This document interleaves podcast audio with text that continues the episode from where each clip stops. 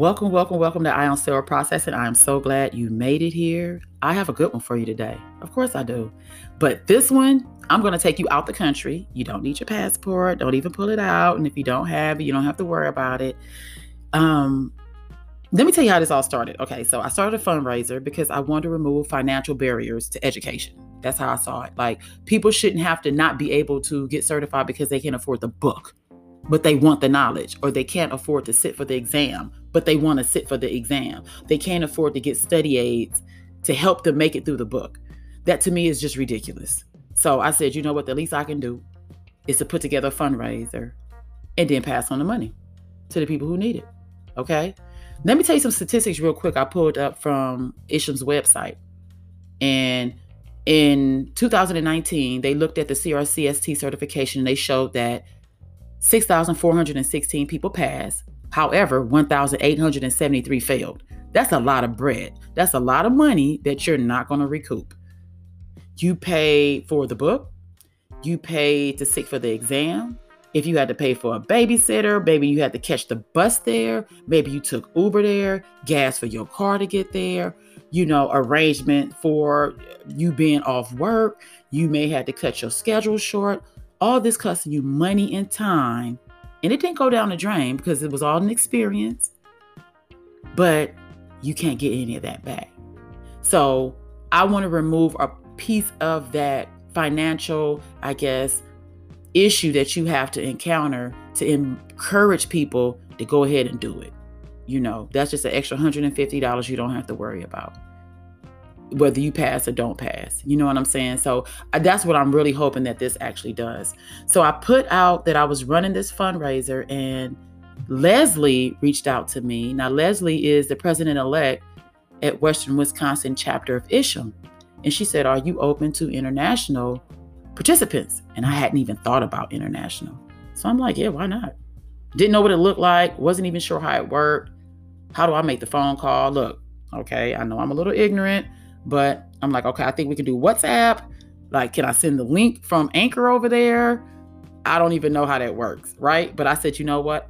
I'm willing to take it on and figure it all out. And that's what I did. It wasn't easy, you know, um, but I figured it out. And that's why I'm able to present to you today from the United States to Pakistan. And that's where we're going to travel to. And I want you to hear the, the thirst, the hunger that you're going to hear from this person who wants to get their fourth certification. Okay. So for those of you that's sitting around that hasn't gotten their first one, reach out to me. Let's see what we can do to get you what you need to get your at least your first, second, third, or fourth certification. If you got your first and you you know you're like ah, I'm not really feeling it anymore, we got to light that fire back up under you again. We got to get you ready to go ahead and get all them certifications. We need most people in our department, not most, all the people in our department certified. So when they do walk into our department, we're talking facts. We're not talking what somebody told us or what we believe to be true. We're talking facts based on our certifications, baby. Okay? So you ready? All right. Hold on to your seats. I'm about to introduce you to Pakistan.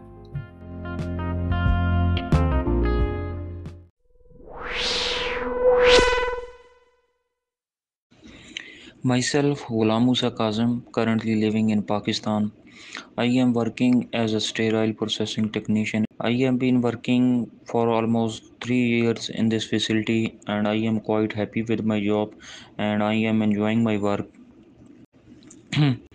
I got three certification from ISHM which includes CRCST, CIS and CHL. Okay, here I want to stop because in the next segment, I asked him about why does he even want a CER? Like you already have three, isn't that enough? And you'd be very surprised about what he says when he says that. And I also want to back up because I didn't tell you like what did he do before sterile process? And that's usually the first question I ask. Well, he was in coal mining. And he said one day he walked to work in the mountains. He was walking and there was this big boulder that had fallen, like several of them, and it almost killed him. And he called a friend of his and was like, for the most part, you know, I'm paraphrasing, I need to get out of here. You know, and his friend had an uncle that worked at a hospital, and that's how he got it in sterile processing. Okay, so I want you to hear his answer to why he wants to get a CER because uh, CER is a different type of study and uh, the work is very different than uh, normal routines in SPD. Uh, therefore, I want to study CER very deeply uh, and I want to get that certification because uh, after studying that book, I will be able to completely process flexible endoscopes according to the protocols and standards um, at which that should be processed and actually it's all about patient safety. It's not about being certified or getting high pay. It's about self satisfaction after you have studied you have knowledge that you have to do the work in the right ways. Because you are doing for this patient safety. If the patient gets any infection or any surgical site infection it will be all because of you and you have not done your work properly. Um, I have planned for future to go deep in my profession and learn more about it. Uh, I had planned for completing a shame for all four certifications. After that, I will look for another certification from any other facility training center.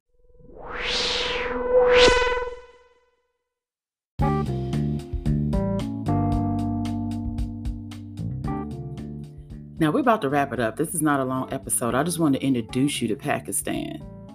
And I, I hope you heard what he said that he's deeply, he wants to go deep into his career in sterile processing. It's not about the high pay, it's about his own personal satisfaction. And did you hear what he said? Like, if the patient ended with a sur- surgical site infection, he takes that personal. Like, that has something to do directly with his work. And I think that's one thing we're getting away from is from our connection with the patient. I was just on LinkedIn and that question pretty much was asked. And I said, I think we need to get away from saying, oh, we have 50 cases a day. And we need to start saying we have 50 lives to save. We have to make that connection back to the patient as what he's doing. And you know, I, very, I would be very interested to find out how close they are to the OR because he's been doing it for three years and he sounds like he's really connected to what's going on with the patient. So I wanted to bring that up. I also want to give you some some things to do, some action steps. If you haven't been to my website, Eye on Sterile Processing, it's information there from continuing education units. It, you do not have to be certified to start listening to and reading and dealing with continuing education units. It's education. Okay. Right now at my facility, the people that are new, like today's Friday, I'm going to have them go to my website, click on the continuing education. I already had them set up an account. I've already started them on getting their little certificates, and we're adding that to their profile. They're not even certified. They're brand new to the department. They're brand new to the industry, but we're building up their knowledge for free. It's not costing them a thing but time. And we're making sure we make that time for them to be able to do this because we need them to do it right the first time.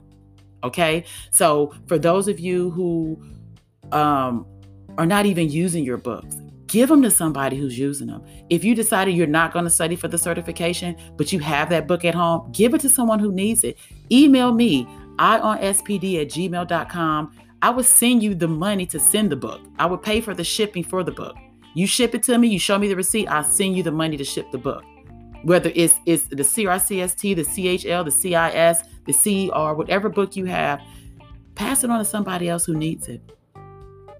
The more educated we are, the better we can take care of the patients, the better we can build up our self confidence, the better we can move on to bigger and better things. Because the more you start researching and reading, the more you find out you didn't know, and the more you want to know, and then you start digging a little bit more and a little bit more.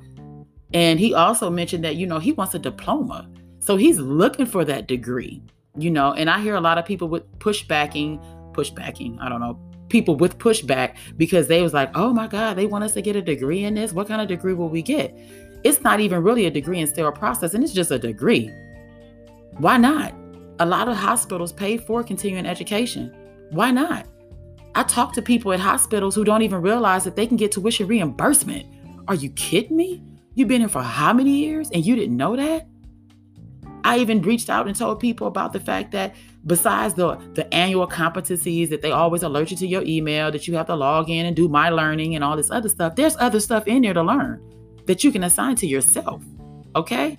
So you got to step up your game. My man out there in Pakistan is stepping up his game. He is also in, he has also motivated other people in his department.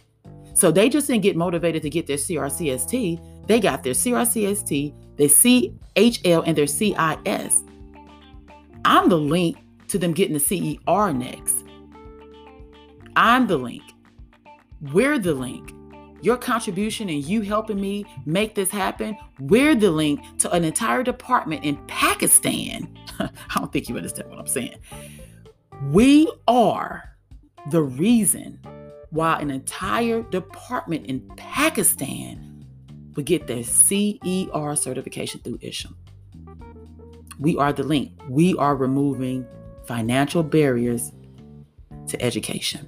Okay? So big shout out to Leslie out there, Western Wisconsin chapter of Isham. Big shout out to everybody who donated money to make this happen. Um, I will say, uh, it, it, I will tell anyone out there who wants to do something like this that it was it was hard for me because I was trying to get the book sent directly to Pakistan because that was my goal. But I would either have to have his login information, which I don't want to ask anyone for their private information, or I would have to log into my account send it with my name on the top, which is silly, and then in the notes, put the recipient's name. I'm like, yeah, he'll probably never get it. So, what I decided to do, I'm gonna order the book, have it sent to me, and then I'm gonna send it to Pakistan. So, it's like I'm paying seriously double shipping. But that's what we're gonna do to make this uh, actually happen. Okay. So, I'm gonna let you go because I'm not gonna talk long. I gotta get up out of here anyway. I gotta go to work. So, you guys already know you continue to go out there and be great. And until next time, peace.